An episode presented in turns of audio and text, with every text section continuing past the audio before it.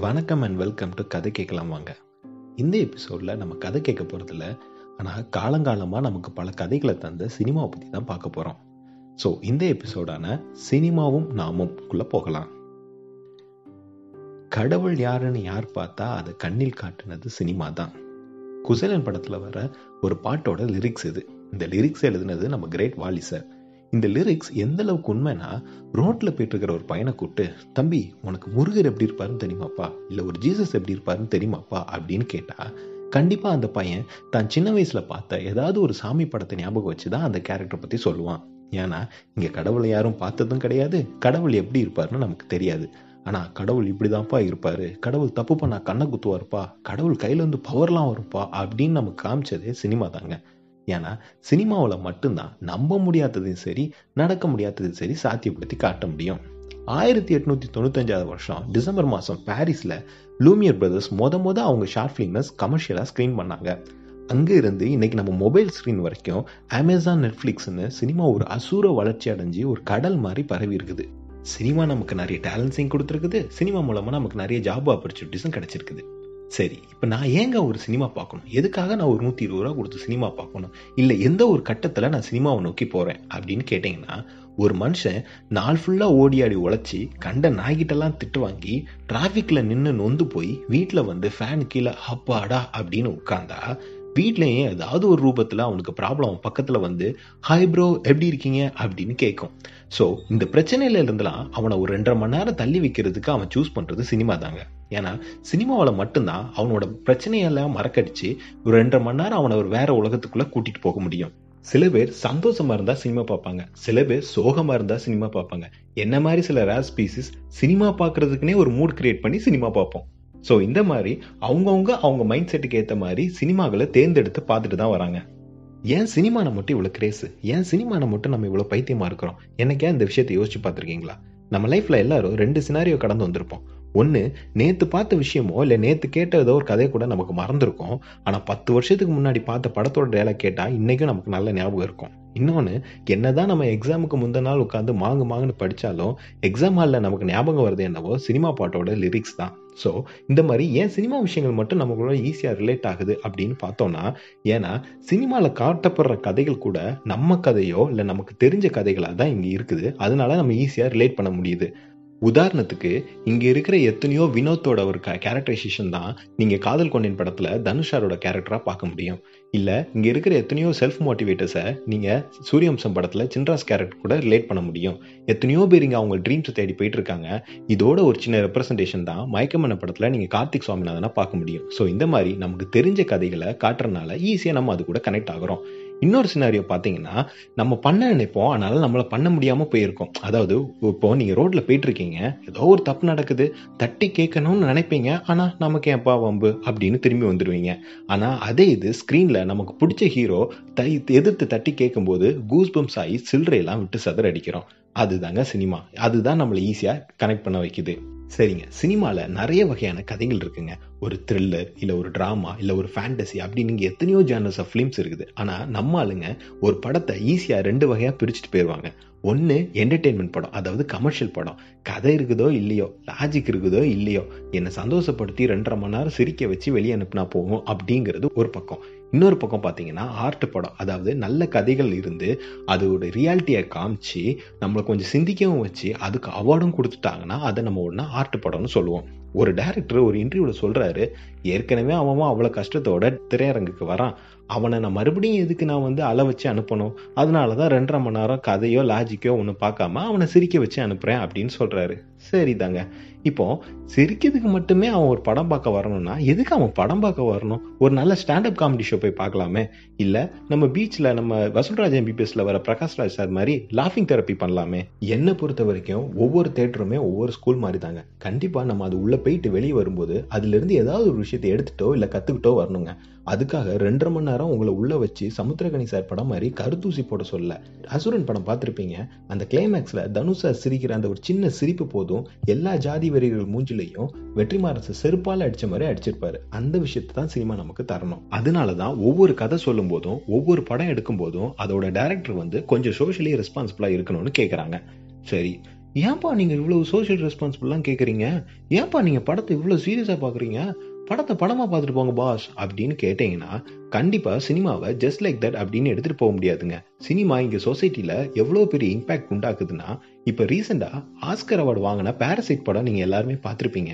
அந்த படத்தில் அந்த கதாபாத்திரங்கள் கொரியாவில் இருக்கிற செமி பேஸ்மெண்ட் அப்பார்ட்மெண்ட்டில் வாழ்கிற மாதிரி காமிச்சிருப்பாங்க.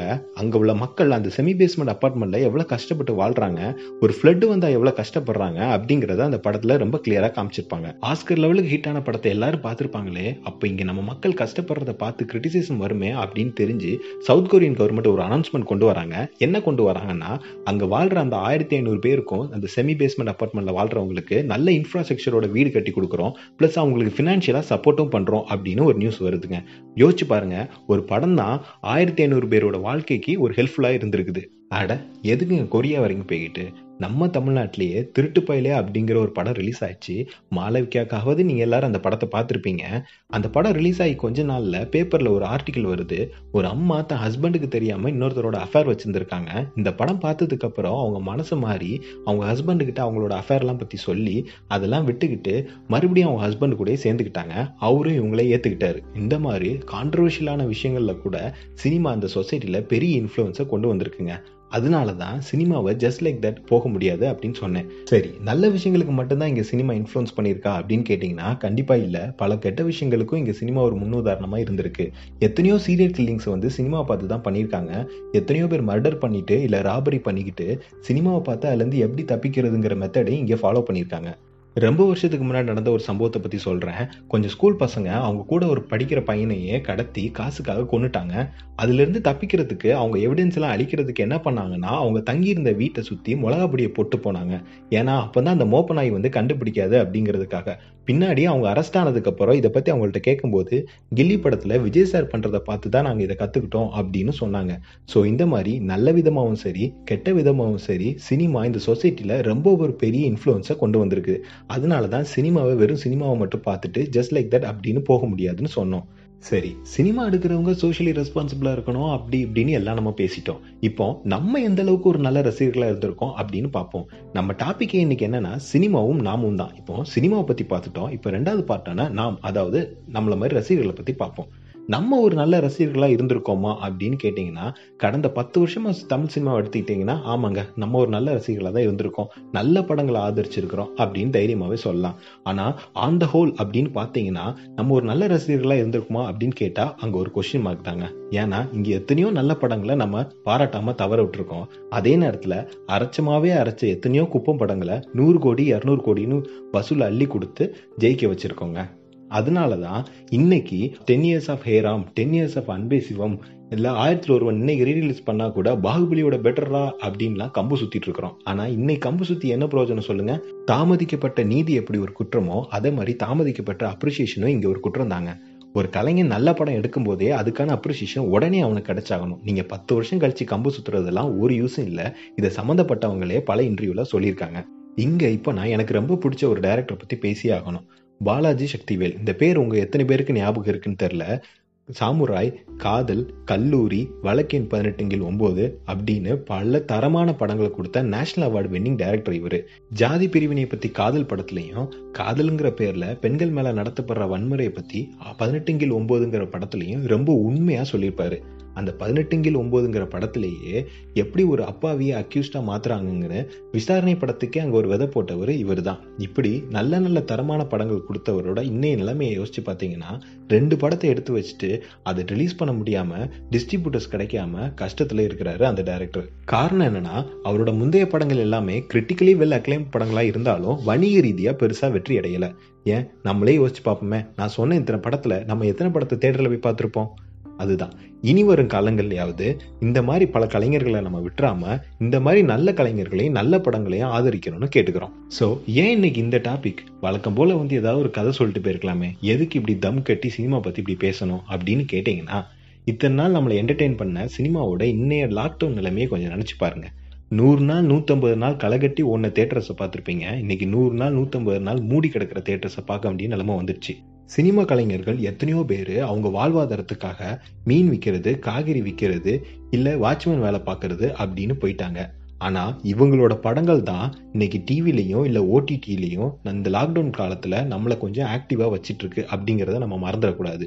ஸோ இவங்களுக்கெல்லாம் நம்ம திருப்பி செய்ய போகிறது என்னது? கண்டிப்பா காலங்கள் மாறும். தேட்டர்ஸ் மறுபடியும் ஓப்பன் பண்ணுவாங்க. கண்டிப்பா முன்னாடி இருந்த கிரேஸோட இன்னும் அதிகமாக தான் நம்ம மறுபடியும் போய் தேட்டர்ஸ்ல படம் பார்க்க போறோம். ஆனால் என்ன ஒரு சில விஷயங்கள்ல நம்ம மாத்திக்கலாம். முக்கியமான ஒன்று பைரசி பைரசிலே ரொம்ப கொடுமையான ஒன்று என்னதுன்னா ஃபர்ஸ்ட் டே ஃபர்ஸ்ட் ஷோ போய் படத்தை பார்த்துட்டு அங்கேருந்து இந்த ஃபேஸ்புக்கில் லைவ் போடுறது தனக்கு பிடிக்காத ஒரு ஹீரோ படமாக இருந்தால் அது நல்லாவே இருந்தாலும் பெய்ட் ரிவ்யூஸ் இல்லை ஃபேக் ரிவ்யூஸ் கொடுத்து அதை டீக்ரேட் பண்ணுறது கொஞ்சம் யோசிச்சு பாருங்க உங்கள் ஹீரோக்கு அடுத்த படம் கிடைக்கும். ஆனால் அதே ஒரு கனவாக நினச்சிட்டு இருக்கிற டேரக்டர் நினச்சி பாருங்க அந்த படத்தில் ஒர்க் பண்ண எத்தனையோ டெக்னீஷியன்ஸ் நினச்சி பாருங்க அந்த படத்துக்கு கஷ்டப்பட்டு வட்டி போட்ட ப்ரொடியூசர் நினச்சி பாருங்க இதெல்லாம் நீங்கள் என்னைக்கா நினச்சி பார்த்துருக்கீங்களா? ஸோ இதெல்லாம் இனிமேல் வரக்கூடிய காலங்களில் கொஞ்சம் தவிர்க்கலாம். இன்னொரு சின்ன விஷயம் சினிமாவில் சாதிக்கணும்னு நினச்சி எத்தனையோ பேர் கடுமையாக போராடிட்டு இருந்திருப்பீங்க. இப்போ இந்த லாக்டவுன் உங்களுக்கு ஒரு சின்ன ஒரு தடையாக வந்திருக்கும். அதனால சின்னதாக நீங்கள் டிப்ரெஷனும் ஆயிருப்பீங்க. நீங்கள் டிப்ரெஸ் ஆகவே தேவையில்லை. உங்ககிட்ட டேலண்ட் இருக்கிற வரைக்கும் கண்டிப்பாக என்னைக்கா ஒரு நாள் உங்களுக்கான டைம் வரும். நீங்கள் சாதிப்பீங்க. ஸோ இந்த மாதிரி உங்கள் ஃப்ரெண்ட்ஸ் யாராவது சினிமாவில் சாதிக்கணும்னு நினச்சிக்கிட்டு இப்போ இப்படி ஆயிடுச்சே அப்படின்னு வருத்தப்பட்டு இருந்தாங்கன்னா தயவு செஞ்சு அவங்களுக்கு ஆறுதலாக நாலு வார்த்தை சொல்லுங்கள் அதை விட்டுட்டு சினிமாலாம் வேஸ்ட்டு சினிமாவில் போகாத மச்சான். இல்லை தோத்தவங்களோட கதையை சொல்லி அவங்கள டீக்ரேட் பண்ணுற இந்த வேலையை கொஞ்சம் நிப்பாட்டிக்கோங்க. அவ்வளோதாங்க எண்ட் ஆஃப் த டாபிக் வந்துட்டோம். இந்த எபிசோட் உங்களுக்கு பிடிச்சிருந்தா இதை லைக் பண்ணுங்கள் இதை உங்களை மாதிரியே சினிமா மேலே கிரேஸாக இருக்கிற உங்கள் ஃப்ரெண்ட்ஸுக்கும் ஷேர் பண்ணுங்க. ஏன்னா இதில் பேசின எல்லாமே என்னோட தனிப்பட்ட கருத்து மட்டும் இல்லை என்ன மாதிரியே சினிமா மேலே பைத்தியமாக இருக்கிற என்னோட ஃப்ரெண்ட்ஸ்கிட்ட இருந்து ஒப்பீனியன் வாங்கி தான் இந்த எபிசோட் ரெடி பண்ணியிருக்கேன். அதனால் கண்டிப்பாக நாடி நரம்பு ரத்தம் சதை இது எல்லாத்துலேயுமே சினிமா ஓடுற எல்லாராலையும் இதை ரிலேட் பண்ணிக்க முடியும். அதனால் தைரியமாக நீங்கள் இது எல்லாருக்கூடையும் ஷேர் பண்ணிக்கோங்க.